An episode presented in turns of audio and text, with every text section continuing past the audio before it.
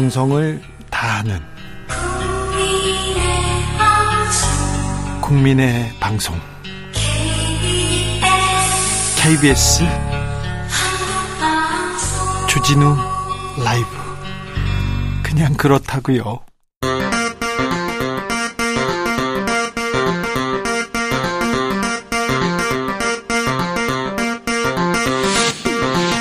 주진우 라이브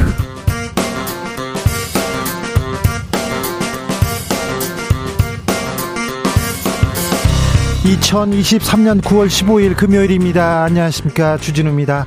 문재인 전 대통령을 악마 간첩이라고 했던 신원식 국방부 장관 지명자. 오늘은 출근길에서 9.19 합의는 폐기되는 게 바람직하다는 입장을 밝혔습니다. 문재인 전 대통령 생각 궁금합니다. 더불어민주당 윤건영 의원에게 들어보겠습니다.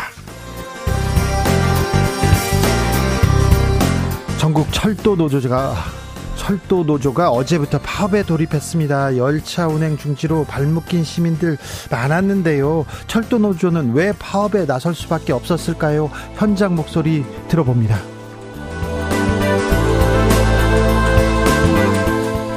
일본이 독도 영유권 주장에 돈을 쓰겠다고 합니다. 홍보 강화하겠다고 했는데요. 유엔 특별 보고관은 한일 위안부 합의 개정하고 국가보안법 폐지 수순 밟으라는 권고안도 내놓았습니다. 과거사 청산 아직도 먼 길인데요. 애국 미남단에서 살펴봅니다. 나비처럼 날아 벌처럼 쏜다. 여기는 주진우 라이브입니다.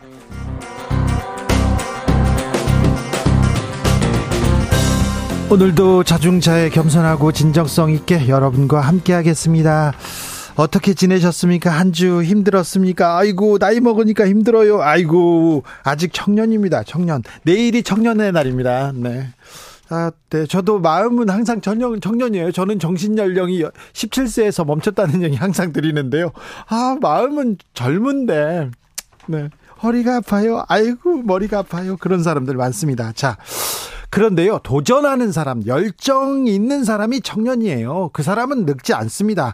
아이고, 머리가 머리가 젊으면 그 사람이 청년이죠. 자, 청년 시절 떠올려 보자고요. 자, 내가 했던 도전. 아름다웠던 도전, 무모했던 도전도 좋습니다. 좀 부끄러웠어요. 그런데 아유 하길 잘했어. 자, 나의 도전 얘기 들어보겠습니다. 샵 9730 짧은 문자 50원, 긴 문자는 100원이고요. 콩으로 보내시면 무료입니다. 그럼 주진우 라이브 시작하겠습니다.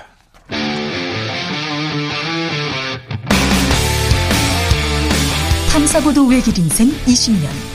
주 기자가 제일 싫어하는 것은?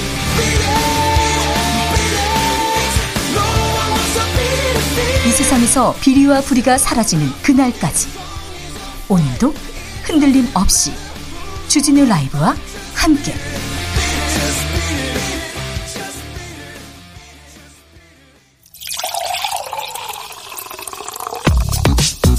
진짜 중요한 뉴스만 쭉 뽑아냈습니다. 주스 정상근 기자 어서 오세요. 안녕하십니까.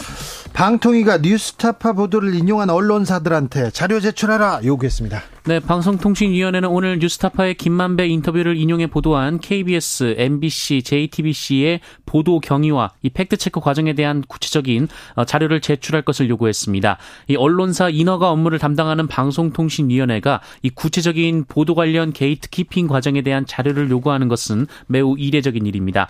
어, 요구서에는 뉴스타파 보도를 인용 보도한 경위, 자체 사, 확인한 사실관계, 인용 보도 방식과 팩트체크 확인 과정뿐 아니라 어, 최근에 오보 실적과 후속 조치 현황, 어, 기자 준칙과 취재 윤리 등 임직원 교육 실적 및 계획 등의 내용이 포함됐습니다. 자, 인터뷰가 나왔습니다. 그걸 인용 보도했습니다. 그런데 어찌 보도했는지 그걸 들여다보면 되는데 어떻게 했어? 뭐 했어? 너 뭐야? 인용 관계 뭐 팩트 체크 어떻게 했어? 오보는 어떻게 했어? 이렇게 물어보면 언론 검열이라는 이런 비판 나올 수 있습니다. 이거 언론 탄압이라는 그 비판도 나올 수 있는데 왜 이렇게 밀어붙이는 이유가 뭘까요? 언론 노조는요 이동관 방송통신위원장 공수처에 고발했습니다. 네, 언론노조는 오늘 방송통신위원회의 자료 제출 요구에 대해 군사정권 시절 보도 지침과 다름없는 위법적 행정 집행이라며 네. 이동관 방통위원장을 직권남용으로 고위공직자 범죄수사처에 고발했습니다.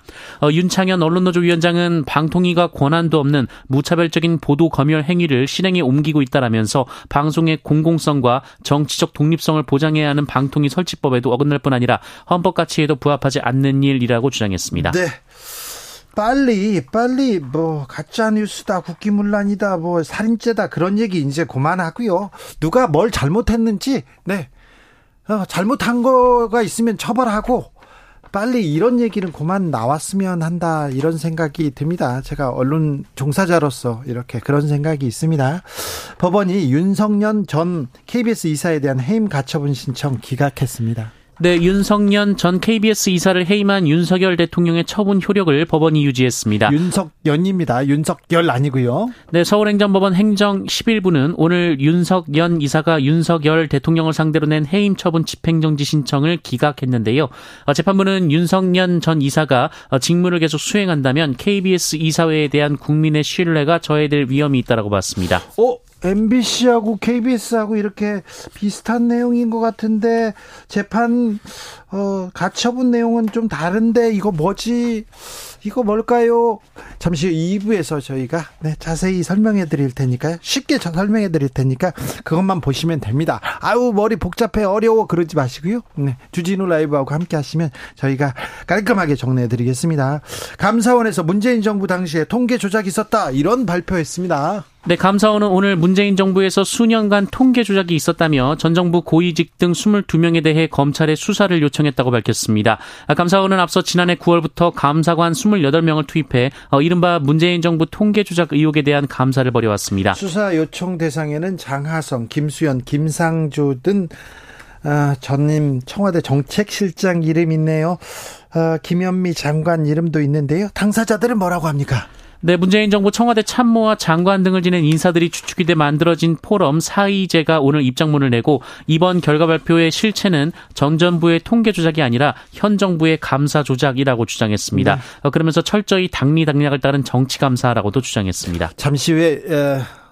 문재인 전 대통령이 정계 입문했을 때 당시에 비서로 입문했습니다. 그리고 어, 청와대에서 국정상황실장을 맡아서 윤, 문 대통령을 보좌했던 윤건영 의원한테 이 문제에 대해서 두루두루 물어보겠습니다. 자, 문재인 대통령, 전 대통령은 어떤 생각을 하고 있는지 들어보겠습니다. 음, 국민의힘하고 대통령실이 총선 출마에 대해서 협의했다 이런 보도 나왔는데 또 아니라는 얘기도 나오고 뭡니까? 네, 윤석열 대통령이 여당인 국민의힘 지도부로부터 내년 총선에 출마할 만한 대통령실 참모들의 명단을 받아 검토했다라는 보도가 어제 연합뉴스를 통해 나왔습니다. 그래가지고 뭐 수석 이진복 수석 이름도 나오고 주진우 비서관 이름도 나오더라고요. 주진우 비서관입니다. 저 저는 여기 있습니다. 그런데요. 네, 어, 이 차출 요청과 관련돼서 이철규 국민의힘 사무총장이 이 소속 의원들과의 온라인 단체 대화방에서 네. 어, 당과 대통령실 사이에 어, 총선 관련 명단을 주고받은 사실은 전혀 없 다라는 공지를 한 것으로 전해졌습니다. 아니, 그러니 근데 주고 받았어도 그런 적 없어요 이렇게 얘기하는데 이렇게 받았어요 이런 보도가 계속 나오고 있어서 이거 그러면은 용산 대통령실에서 총선에 뭐 개입하는 거 아니냐 이런 얘기가 나올 거지 않습니까? 이거 부적절한데 아무튼 어, 윤핵관이죠. 이철규 사무총장이 그런 사실 없다 이렇게 얘기했습니다. 아, 네, 알겠어요. 이재명 대표는 단식 이어가고 있습니다. 의료진이 아, 안 된다. 2번 권고했습니다. 네, 단식 16일째를 맞은 이재명 민주당 대표가 의료진으로부터 건강이 위험한 상황이라며 2번 권고를 받았습니다.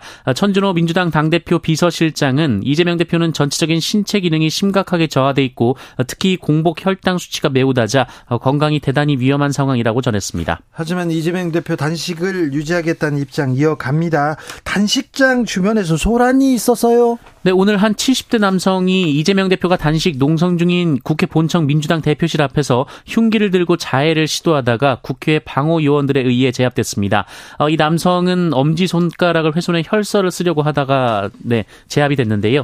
어, 이 남성이 엄지 손가락을 조금 다친 것 말고는 다행히 다친 사람이 없었습니다. 네. 어, 그런데 앞서 어제 저녁에는 50대 여성이 본청 현관 앞에 설치된 단식 농성장 앞에서 소란을 피우다가 이를 말리던 국회 경비대의 흉기를 휘둘러 경찰들이 다친 사건 사건이 발생을 했습니다. 어, 경찰은 이 여성을 체포해서 범행 동기를 조사 중입니다. 네. 어떤 쪽의 지지자인지는 잘 모르겠습니다만은 그 내가 누구를 지지한다 그래놓고 소동을 피우지 않습니까? 그러면 그 사람한테 어떤 영향을 미치는지 좀 생각해 보셔야 됩니다. 내가 어떤 가수의 팬이에요. 이렇게 그 가수 사진을 막 들고 어디에서 소란을 피운다고 생각해 봐요. 그럼 사람들이 뭐라고 생각할지도 좀 생각해 보셨으면 합니다. 민주당이 이종섭 국방부 장관 탄핵 추진하지 않기로 했습니다. 한다고 했다가 않기로 했네요. 자, 양승태 전 대법원장에 대한 1심 재판 드디어 마무리됐습니다. 이 문제는 잠시 후에 제가 좀 들여다 보겠습니다. 정부가 경기 둔화 완화되고 있다고 진단했어요. 어렵다는 목소리가 많은데 완화되고 있다고요? 네, 기획재정부는 지난달에 이어 한국 경제 둔화 흐름이 완화됐다라고 진단했습니다. 물가 상승세가 둔화되고 수출 부진이 완화됐으며 고용이 개선됐다라고 평가했습니다. 잠시만요. 물가 상승이 둔화됐다고요? 수출 부진이 완화됐다고요? 이거 못 느끼던 내용인데요. 네, 지난달 소비자 물가 상승률이 3.4%로 7월에 비해서 상승폭이 확대됐는데요. 어, 이는 국제유가 상승으로 인한 일시적 현상이며 전반적인 둔화 흐름은 유지되고 있다라는 것이 정부의 판단입니다. 일시적으로 올랐을 뿐 둔화되고 있다. 네, 수출은 지난해 같은 달보다 8.4% 감소했는데요. 네. 어, 정부는 감소 폭이 7월에 비해서 둔화됐다라고 판단했고요. 8.4%나 감소됐는데요. 네, 수입이 22%나 줄면서 이 간신히 무역 수지가 흑자가 됐지만 이 정부는 핵심 수출 품목인 반도체 경기가 점진적으로 회복하고 있다라고 봤습니다. 네. 내수도 별로 안 좋은데 자, 1급 사형 뭐 1급 사, 1급 살인 뭐 사형 뭐 국기문란 다 좋은데 네. 국민이 잘 알아서 판단할 테니까 좀 민생, 경기, 경제 이런 것 좀 챙겨 주셨으면 합니다. 제발 부탁드리겠습니다. 정부 관계자 여러분께 네, 다시 부탁드리겠습니다. 네. 주스 정상근 기자 함께했습니다. 감사합니다. 고맙습니다. 내 인생이 아름다웠던 도전, 무모했던 도전 한번 들어보겠습니다. 어우, 궁금하다, 궁금해. 9369님, 30대 때요. 탔던 스노우보드. 네. 지금까지 한 일 중에 참 잘한 일이었어요. 아, 스노보드. 아, 저도 스키장에 가가지고 처음 타는데 제일 높은데 제일 가파른데 상급자 코스로 가가지고 직활강 하다가 직할강 하다가 밑에 아주 정말 그, 그림처럼 아름다운 여성분하고 이렇게 부딪혔어요. 그래서 그분이 저한테 전화번호를 물어봐가지고 제가 엄청 놀랐는데, 네. 고글이 깨졌다고 17만 5천 원 보내달라고 바로 연락 왔더라고요. 그런 경우가 있었습니다. 0017님, 나이 43세 동네 태권도장에서 초등학생 들하고 같이 태권도 배워가지고요. 3년 전에 검은띠 3단까지 땄어요. 와, 훌륭합니다. 아, 박수 쳐드리고 싶습니다. 어, 몇 달 전에, 두 달 전에 그, 어, 임기를 마친 라포르 프랑스 대사가 있었어요. 이제 본국으로 돌아가셨는데 그분이 한국의 매력에 푹 빠져가지고 태권도를 배우시더라고요. 다 열심히 하는데 어우 나이 드신 분이 막 태권도 열심히 하니까 너무 존경스럽더라고요. 8029님 고등학교 졸업하고요. 겨울에 도매시장에서 바나나 사다가 길가에서 팔아봤습니다. 네 박스나 샀는데 하루 종일 19송이 팔았습니다. 그래도 아버지가 먹고 살려고 노력한다고 칭찬받았습니다. 그게 벌써 25년이나 됐네요. 아, 아, 네. 훌륭하시네. 아, 네. 그때 젊어서 고생은 사서도 한다 하지 않습니까? 그 경험이 많은 도움이 됐을 거예요. 아, 2095님, 내일 모레가 아, 예순인데요. 어, 환갑이시군요. 예순인데 올해 초부터 진짜 열심히 공부해서 7월 말에 컴퓨터 자격증 땄습니다. 아, 존경합니다. 네. 나이 들었는데도 이거 공부하고 도전하는 모습. 아유, 훌륭합니다. 청년이세요, 청년. 7688님 새 아버지의 새 아이의 아버지가 된 제 된 것이 제 인생의 도전입니다. 아이들이 다 커서 다들 자신의 길을 찾아가는 나이가 되어 가니까 이제부터 저의 길을 찾아가는 새로운 도전을 하려고 합니다. 응원해 주세요. 아, 응원합니다. 네. 우리 부모님들 아, 다 자식만 보고 산다. 자식을 위해 산다. 막 이렇게 얘기하는데 이제 좀 본인의 인생도 좀 살았으면 합니다. 너무 이렇게 자식들한테 모든 걸 바치고 헌신 뭐 좋은데요. 희생 다 좋아요. 그런데 본인이 내가 행복해야 네. 어머니가 행복해, 아버지가 행복해, 아이들도 행복하지 않을까 그런 생각도 좀 합니다. 제가 좀 잘 못해서 그런 생각하는 것지도 몰라요. 네.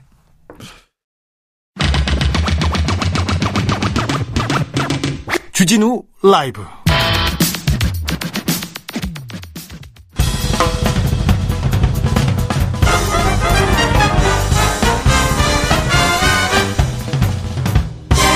훅 인터뷰 모두를 위한 모두를 향한 모두의 궁금증 훅 인터뷰 철도 노조 파업 이틀째입니다. 시민들 발 동동 구른다 이런 얘기도 있는데요. 아, 시민들 불편을 무릅쓰고 지금 파업에 나설 수밖에 없는 이유는 뭔지 어떻게 하면 파업이 멈출 수 있는지 물어보겠습니다. 김선욱 전국 철도 노동조합 공공철도 정책팀장 안녕하세요. 안녕하세요. 네. 팀장님, 파업을 하는 이유가 뭡니까? 네. 일단 지난 13일 저희가 이제 철도공사와 최종 교섭을 진행을 했는데요. 네. 예, 입장 차이를 좁히지 못했고 아, 결렬이 됐는데 저희 주요 요구가 이제 총 세 가지였습니다. 예. 일단은 수서행 KTX 운행이 이제 하나가 있고요. 예. 그다음에 이제 저희 뭐 임금 교섭이니까 임금 문제와 사조교대 근무 체계 개편 문제가 좀 주요 쟁점입니다. 네. 네. 자, 그러면 철- 철도 민영화를 멈춰라 이런 얘기입니까? 그리고 4조 이 4조 2교대 시행하라 이게 요구 사항입니까? 네, 그 그렇긴 한데 이제 몇몇 언론에서는 어쨌든 이번 파업을 뭐 민영화 반대 파업으로 이제 얘기를 하고 있기는 해요. 네.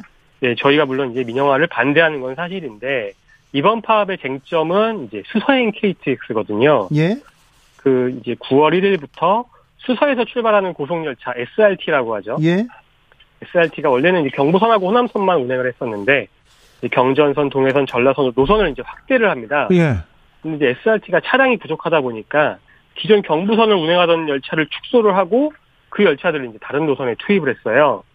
그러다 보니까 이제 부산 지역에 하루 4,300석 가량이 좌석이 줄어버린 거죠. 예. 국토부가 이제 대책을 내놨습니다. 근데 예. 그 대책이 서울과 부산을 오가는 KTX를 이제 증편을 했는데 예. 문제는 이제 수서로 가는 열차가 줄었는데 이제 서울로 가는 열차를 늘린 거잖아요. 예. 그래서 이게 대책이 될 수가 없어서 저희가 요구하는 건 이 증편된 KTX를 시 종착역을 서울역이 아니라 수서로 하자. 예. 그러면 지금 부산 쪽에 줄어든 어, 좌석들을 대부분 다시 이제 늘릴 수 있거든요. 네. 근데 이제 국토부는 이렇게 되면 예. KTX와 이 SRT 이 경쟁 체제의 틀이 깨진다.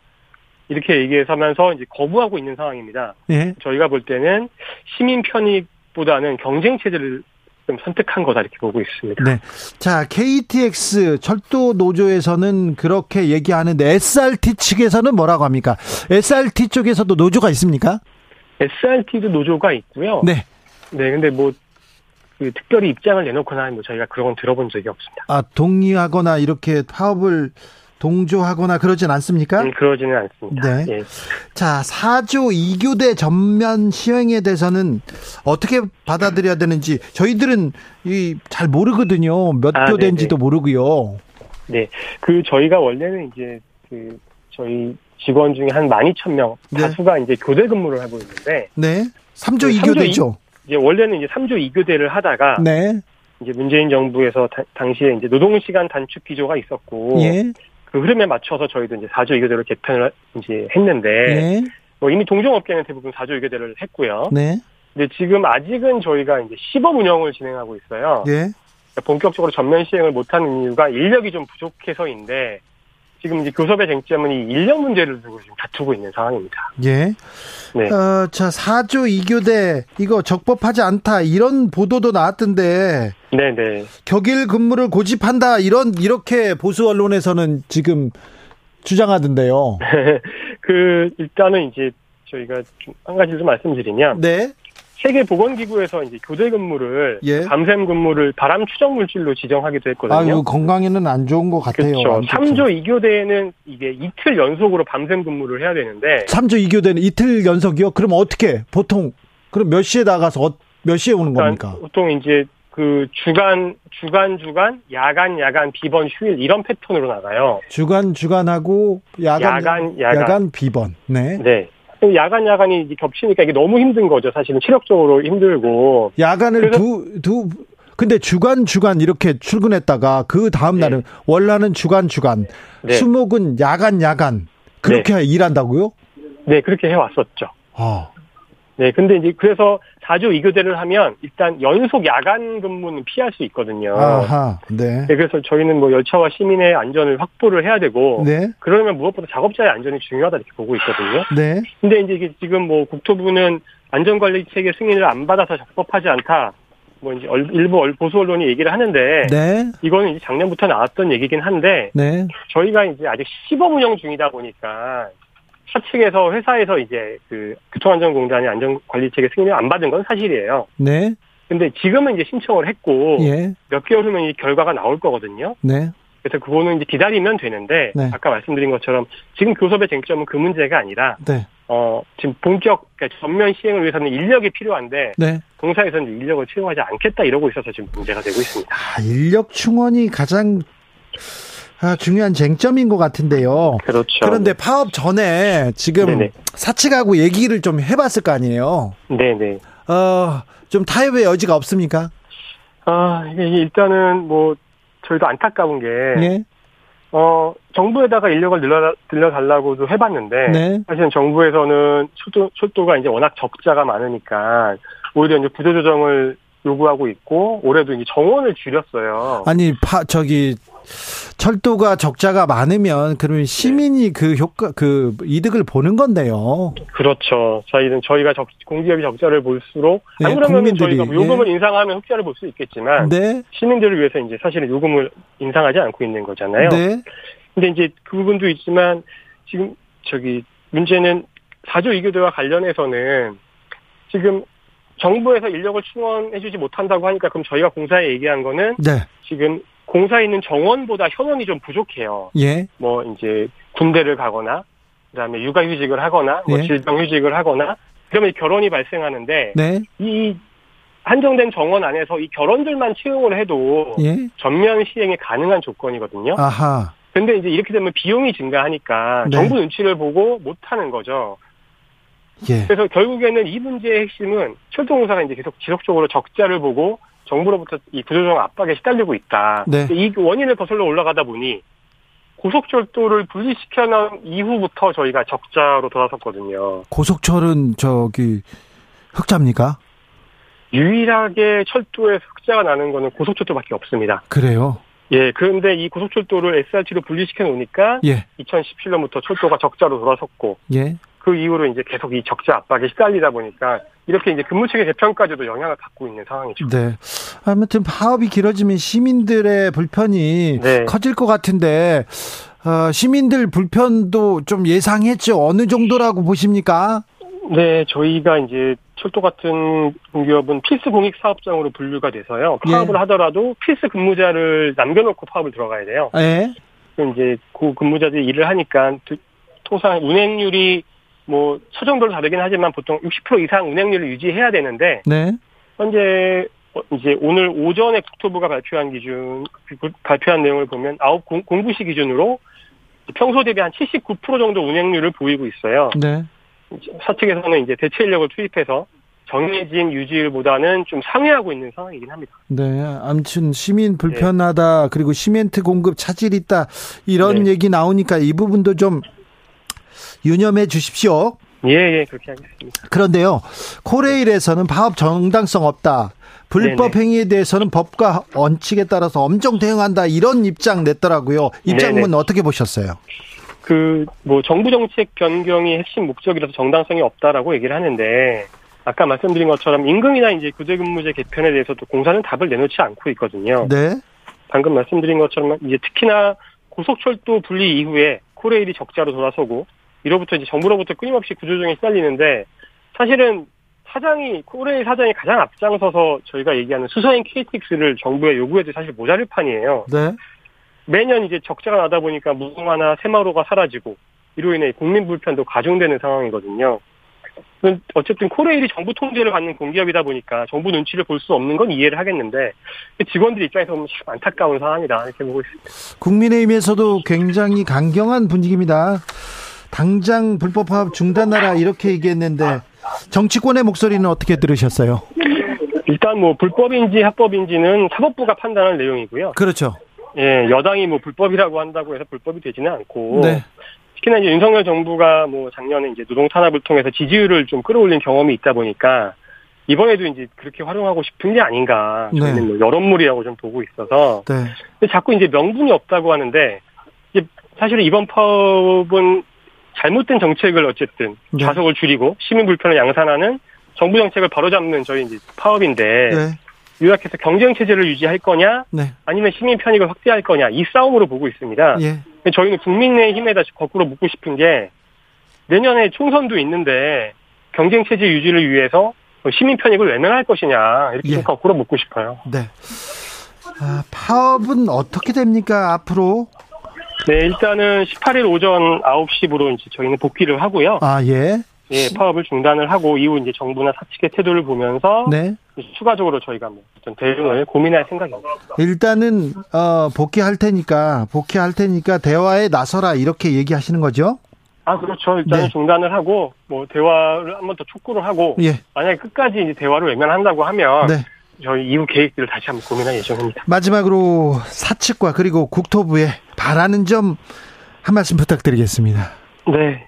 그 다시 한번 강조를 하지만 네. 이번 파업은 그 시- 국토부가 만든 경쟁 체제를 유- 경쟁 체제의 유지냐 아니면 시민 편익의 확대냐의 싸움이라고 생각을 합니다. 예. 국토부는 어쨌든 시민 편익을 외면하고 경쟁 체제를 선택하는 우를 좀 범하지 않기를 바라고요. 네. 다시 한번 노동조합과 대화의 장에 좀 나오기를 이 자리를 빌어 좀 촉구를 합니다. 알겠습니다.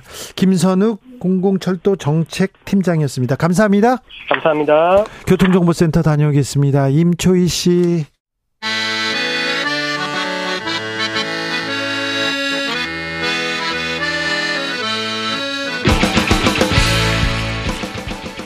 역사를 잊은 민족에게 미래는 없다. 역사에서 배우고 미래를 열어가겠습니다. 애국심으로 미래를 여는 남자들 애국 미남단.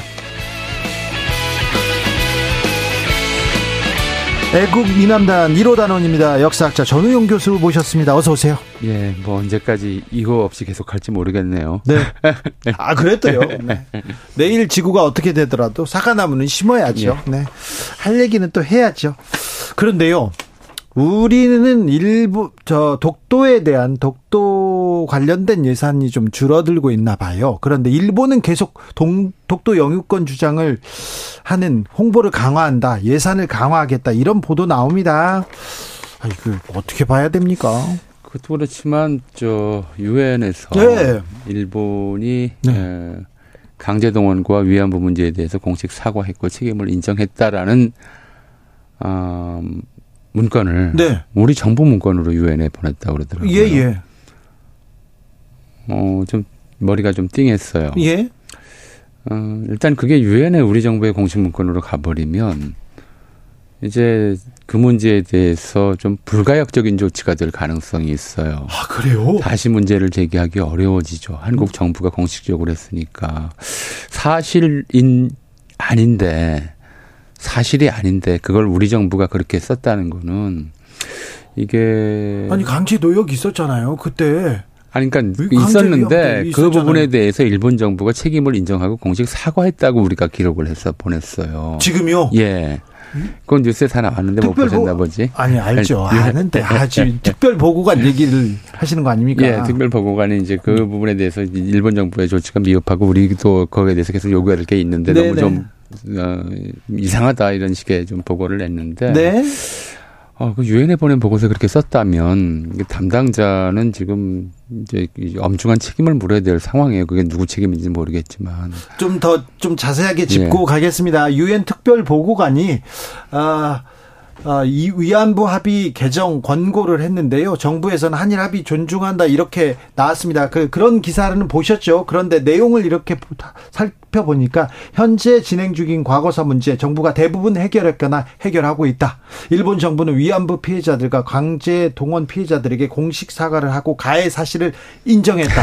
납북 귀환 여부 조작 간첩 사건은 북한이 납치 주체이므로 책임자를 특정할 수 없다. 이런 보고서를 우리 예, 측에서 예, 냈다는 예, 뭐 마지막 건 그렇고 우리 측에서 본 중, 유엔에 보냈기 때문에 어, 앞으로 이제 한일 과거사 문제에 대해서 특히 위안부 또 강제동원 피해자들 문제에 대해서 재론할 수 없게 만드는 재론하기 어렵게 만드는 그런 문서라 어, 좀 머리가 띵하다는 느낌을 받았어요. 우리가 지난 70년 넘게 1945년부터 어, 어, 계속 이제 일본과 한국 사이에 뭐 과거사 문제로 평행선을 긋고 있는 문제가 있는데 네. 이 문제는 가해와 피해의 관계 또 독일이 이른바 전후 배상을 했던 데 보였던 태도의 선례 이런 것들에 비추어서 해결해야 되는데 일본은 계속 뻗대 왔었고 어, 거기에 대해서 이제 우리 정부가 좀 요구하는 방식이었었는데 이젠 어, 배상 책임마저 면제해 준 거 아니냐 이런 생각이 들어서 어, 좀 너무 어, 좀 통탄한다는 말이 여기에 어울릴 것 같은 생각이 들었습니다. 네. 음, 과거사 얘기만 나올 때마다 음, 최근에는 언제까지 일본한테 과거사 얘기만 할 거냐, 언제까지 지금 배상 얘기만 할 거냐, 돈 내놓으라는 데는 한국밖에 없다. 이런 목소리가 어, 정부 쪽에서 힘을 얻고 있어요. 예. 어, 이걸 어찌 봐야지 이런 그러니까 생각도 듭니다. 좀 역사적으로 훑어보죠. 예? 그러니까 우리가 정부 수립 이후에 예.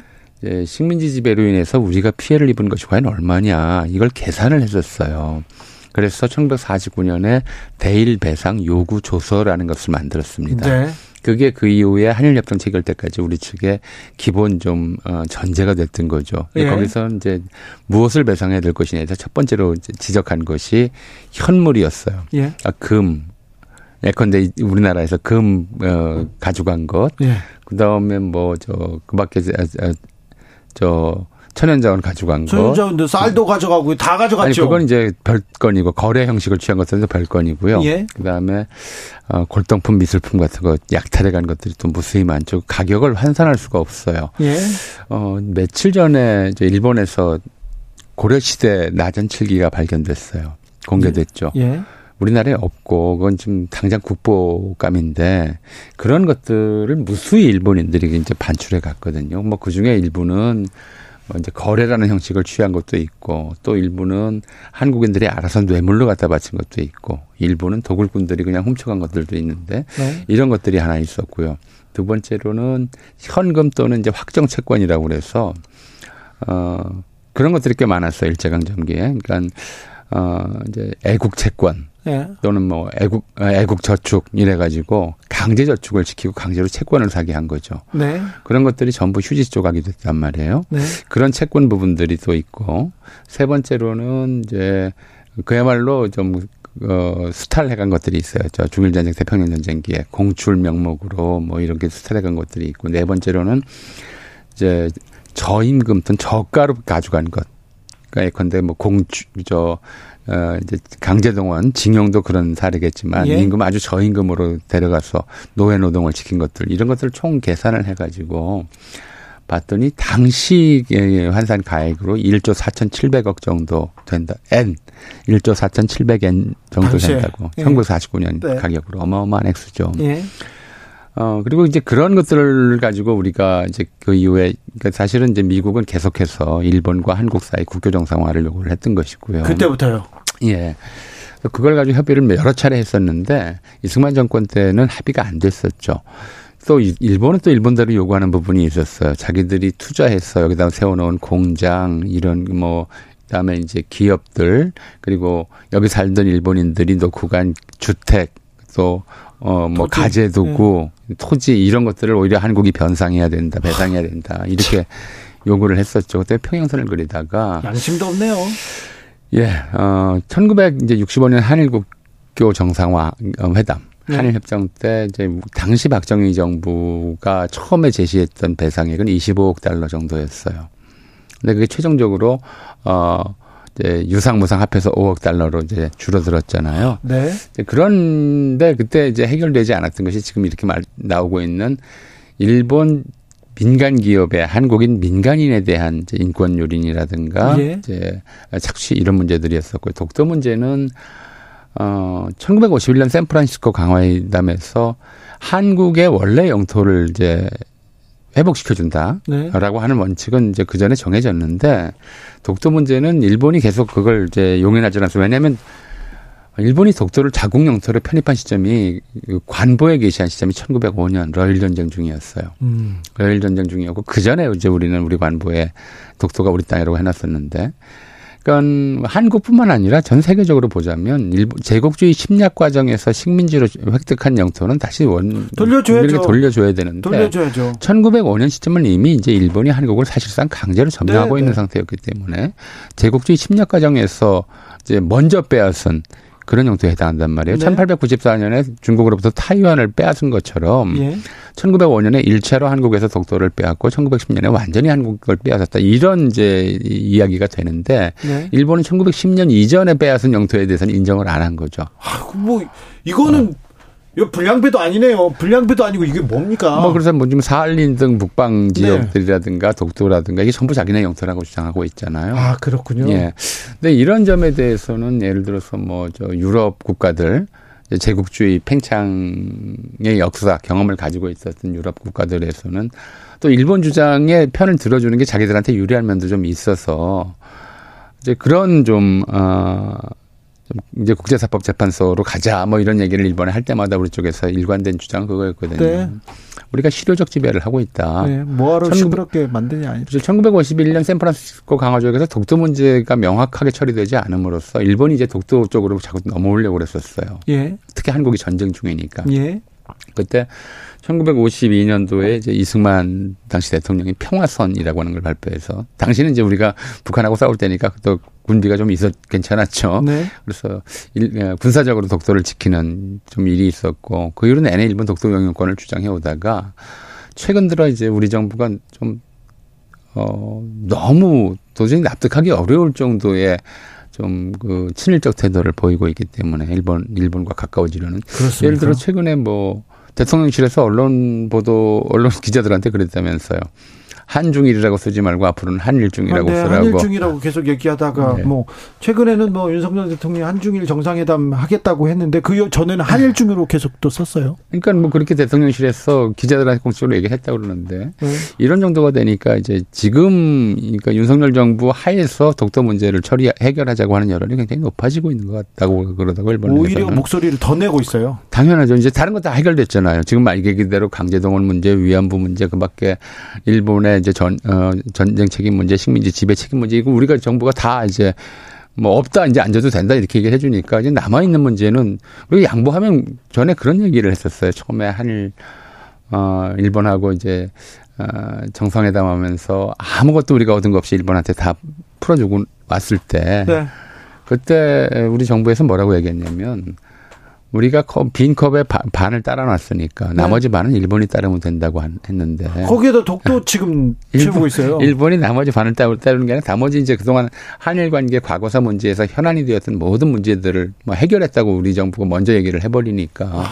그건 당연히 외교적으로 나올 수 있는 순서죠. 저쪽에서 물러서는데 뭐 한 걸음 더 다가가면 된다 이렇게 다가가는 게 맞지 우리가 한 걸음 더 물러서겠다 이렇게 얘기를 하겠냐고 일본인들이 또 그런 사람들이 아니고요. 네, 믿을 수가 없어요. 7537님 빼앗기면 되찾을 수 있으나 내어주면 되돌릴 수 없습니다.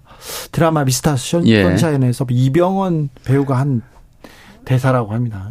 예, 그때 이제 뭐 보면 그 맥킨지가 당시 정말 의병 전쟁이 치열하다는 지역에 직접 찾아가서 의병 대장을 만나서 인터뷰를 했잖아요. 인터뷰를 하면서 이제 그렇게 질문을 했죠. 당신들 이길 수 있을 거라고 생각하냐. 그때 한 이제 그 기록이 남아 있어요.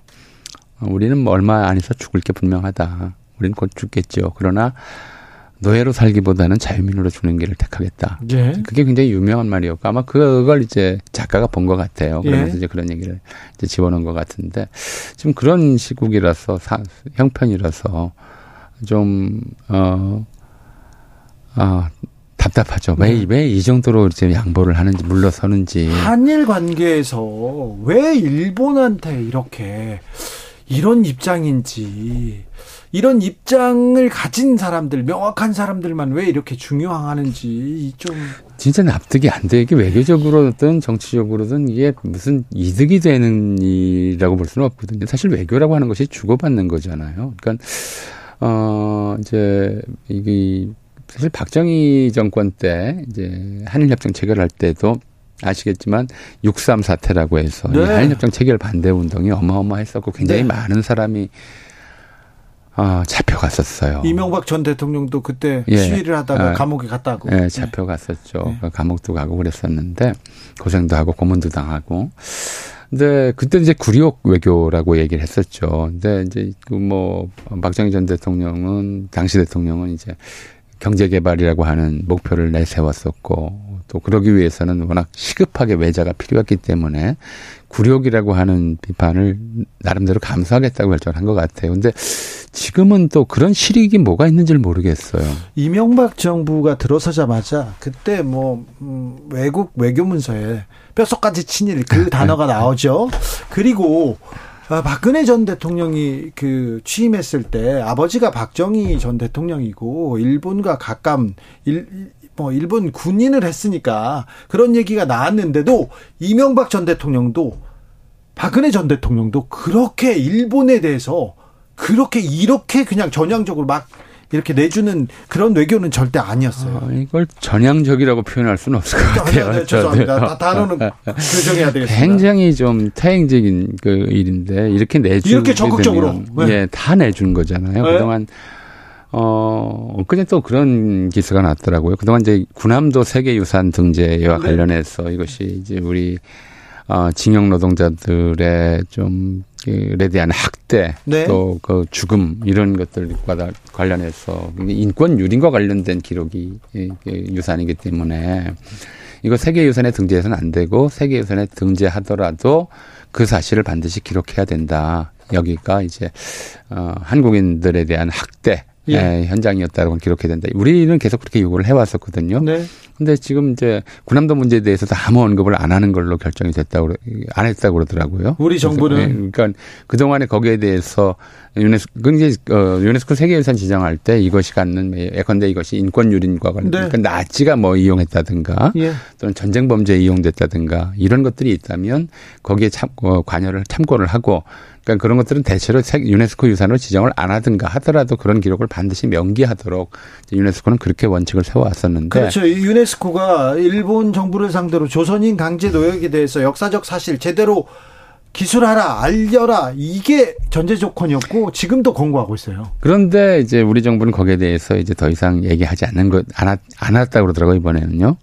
그러니까 이런 정도로 모든 일본의 전쟁 범죄를 자기들이 저지른 범죄도 아닌데 우리 정부가 저지른 범죄 아니잖아요. 근데 일본 정부가 저지른 범, 전쟁 범죄들을 일본 군과 일본, 과거 일본 군국주의가 저지른 전쟁 범죄들에 다 면죄부를 주면서까지 이렇게 일방적으로 나뭐저 어, 안보 때문에 네. 한국, 미국, 일본의 군사 협력이 필요하다. 이건 뭐 나름대로 그런 논리를 가질 수는 있다고 봐요. 근데 아무리 그렇다 하더라도 어, 우리 이제 사실은 이제 한국민의 정체성 속에서 이 일본과의 뭐 어, 대치 이 이런 것들을 빼놓고는 좀 이해하기 어려운 부분들이 있거든요. 네. 근데 그걸 다 건드리는 것이 네. 어, 좀 우리가 알고 있는 상, 우리가 만들어 온 이제 독립운동을 하면서 일본에게 피해를 겪으면서 그런 세계관, 그런 상식 이런 걸 완전히 좀 뒤집으려고 하는 게 아닌가 이런 네. 생각까지 들 정도입니다. 유네스코에 대해서 외교부에서는요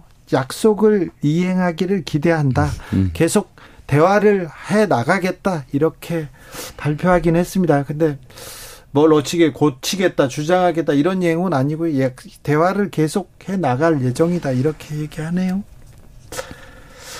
역대 한일회담이 있었고 역대 네. 한일 관계가 있었습니다. 네. 어땠습니까? 저 역사적으로는.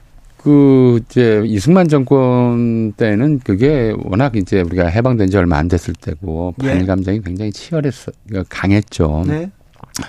사실 몇 가지 좀 에피소드가 있어요. 그러니까 이제 이승만 막 이제 그 유교가 나고 정부가 부산으로 이제 임시 수도로 내려갔을 때 그리고 낙동강 방어선이 위태롭다는 얘기가 나왔을 때 네. 일각에서 일본의 망명 정부를 건설하자라고 하는 얘기가 예. 있었어요. 그러니까 예. 이승만 실제로 이제 망명 정부를 건설하기 위해서 일본하고 의사를 타진하고 했었죠. 그래요? 예. 근데 이제 그 이승만 당시 대통령은 이제 이건 최후의 수단이다. 네. 이제 이건 도저히 한국인들의 정서로 받아들일 수 없을 것이다라는 것이었고요. 두 번째 메가더 사령부하고 이제 당시 일본 이제 어, 정치인들하고의 좀 교섭이 있었어요. 네. 어, 일본군이 참전할 테니까 일본 재무장 시켜주면 일본군이 참전할 테니까 대신에 한반도에 대한 일본의 그 지배권을 다시 승인해달라. 아이고. 아, 이렇게 요구한 적이 있었고, 메가더는 그것까지는 아니더라도 일단 일본군 참전은 긍정적으로 생각을 했어요. 가까우니까. 예. 왜냐하면 이 사람들이 태평양 전쟁의 전쟁, 전투 경험도 풍부하고, 예. 어, 미국하고 이렇게 싸웠으면 뭐, 그 중공군이나 북한군하고 싸우는데 유능할 거라고 생각을 했, 던 거죠. 예. 근데 당시 이승만 정부에서는 만약에 일본군이 여기에 상륙하면, 어, 국군이 총불을 거꾸로 돌릴 가능성이 크다. 어.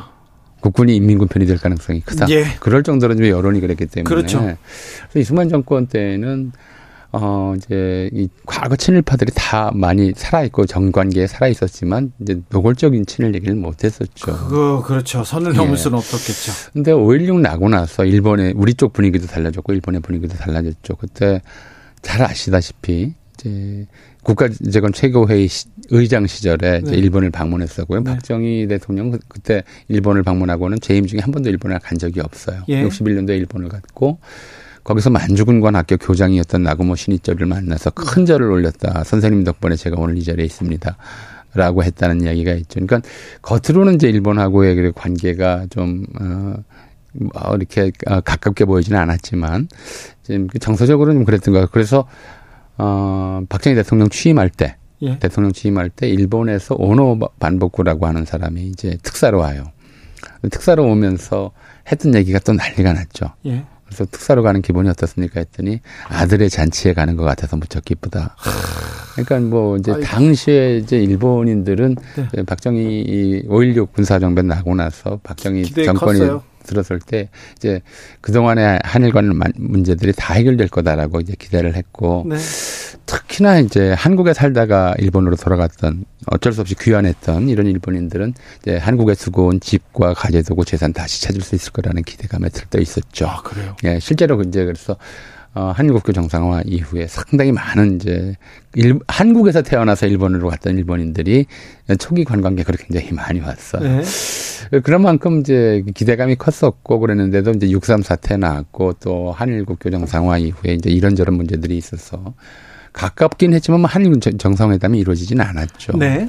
그리고 전두환 정권 때 이제 처음으로 예. 어, 이제 대통령 자격으로 일본을 방문한 최초의 대통령이 정, 전두환이었어요. 네. 83년도 어 이제 일본에 갔고 그때 아, 일본 전황이 통석의 염, 이걸 우리는 사과로 이해를 했는데 그냥 좀 어, 안타깝다. 네. 옛날에 뭐 이렇게 불행하게 관계가 있어서 나도 기분이 별로 마음이 좋지는 않다 이런 정도 표현인데 네. 그걸 받아왔었고요. 김영삼 정권 때 가장 좀 일본이 전향적인 태도를 보였죠. 그러니까 고노다마라고 해서 예. 위안부 문제에 대해서 일본 정부와 군이 개입한 것들에 대해서 인정한다. 그런데 배상은 안 했죠. 그리고 강제동원 문제에 대해서는 언급조차도 안 했어요. 네. 그렇, 그렇다 하더라도 93년도 고노다마와 95년도 무라야마다마가 일본이 보인 가장 전향적인 네. 좀 태도였었고, 또 그거를 이제 항구하기 위해서는 이제 위안부 문제라든가 또 강제동원 문제에 대해서 일본 정부 또는 기업 이런 쪽의 배상 책임 문제들을 후속 조치로 좀 마무리를 지었어야 했는데 그게 네. 안 되는 과정 안 된 것이 안 된 데다가 일본이 이제 그 이후로 이른바 잃어버린 20년의 뒤쪽으로 좀 어, 배치되면서 이른바 우경화 또는 보수화가 심각해졌죠. 그래서 아베 정권 때는 그런 얘기를 했잖아요. 그러니까 고노다마 취소할 취소하고 무라야마의 사죄, 네. 사죄도 취소해야 된다고 하는 이제 자민당 내에 또는 일본 극우 세력 내의 여론이 높았었고. 예. 근데 그렇다 하더라도 지금 이제 시간이 두 가지 흐름이 다 있는 거잖아요. 일본 내에서는 과거의 침략 행위에 대해서 사과해야 된다. 대표적으로 얼마 전 이제 관동 대학살 100주년 때 예. 일본 내에 뭐한 천명이 모였다고 그러더라고요. 예. 그걸 이제 반성하고 네. 한국인들을 추모하는 일본인들이 한천 명이 모일 정도로 일본 내에 양심적인 사람들도 있기 때문에 일본의 양심이 살아날 때까지 이 문제들을 좀 계속 가져가는 것도 이제 방안이었는데 지금 이제 일본인들이라고 우리가 통칭하지만 일본의 극우파 주장에 너무 이제 힘을 실어줬고 그들의 요구를 다 받아준 꼴이 되어서. 왜 한국 정부가? 그러니까요. 꼴이 되어서 어, 앞으로 이 문제들을 이제 뭐 대부분 이제 에, 그 생존자는 이제 거의 안 남은 그런 상태가 됐습니다만 직접적인 피해자들은 이렇게 처리함으로써 어 이제는 어떤 앞으로 이제 이런 문제들에 대해서 얘기하기 어렵게 되게 됐다 이제 이런 좀 생각이 들어요. 그래서 그리고 뭐 아까 그런 말씀하셨습니다. 너무 이제 가깝워지다 보니까 한중일이라고 우리가 관행적으로 부르던 말조차 한일중으로 부르자고 하잖아요. 그럼 앞으로 어떻게 되겠어요? 교과서에 청일 전쟁, 중일 전쟁, 러일 전쟁 이거 다. 그러게요. 일청 전쟁, 일로 전쟁, 일중 전쟁 일본은 이렇게. 항상 끝에 있었잖아요. 그렇죠. 교과서에도 그렇게 배웠는데. 네, 그렇게 바꾸 바꿔야 되지 않겠어요? 지금 아니, 이전 시기라면. 아니 그건 아니죠. 러일 전쟁을 일로 전쟁으로 바꾸자고요? 일본인들은 계속 그렇게 주장해 왔어요. 자기들이 이긴 전쟁이고. 아니 자기네들은 주장하지만 네. 또 한국인들이 일제강점기까지 그렇게 부르다가 해방됐다고 이걸 바꾸는 게 말이 되느냐 이렇게 주장을 해왔었는데 지금 일, 한일중으로 바꾸는 그런 상황에서는 일본은 맨 뒤에 가야 돼요. 청일, 러일, 아우 무슨 역사학자 전우영 선생님과 함께 했습니다. 감사합니다. 네.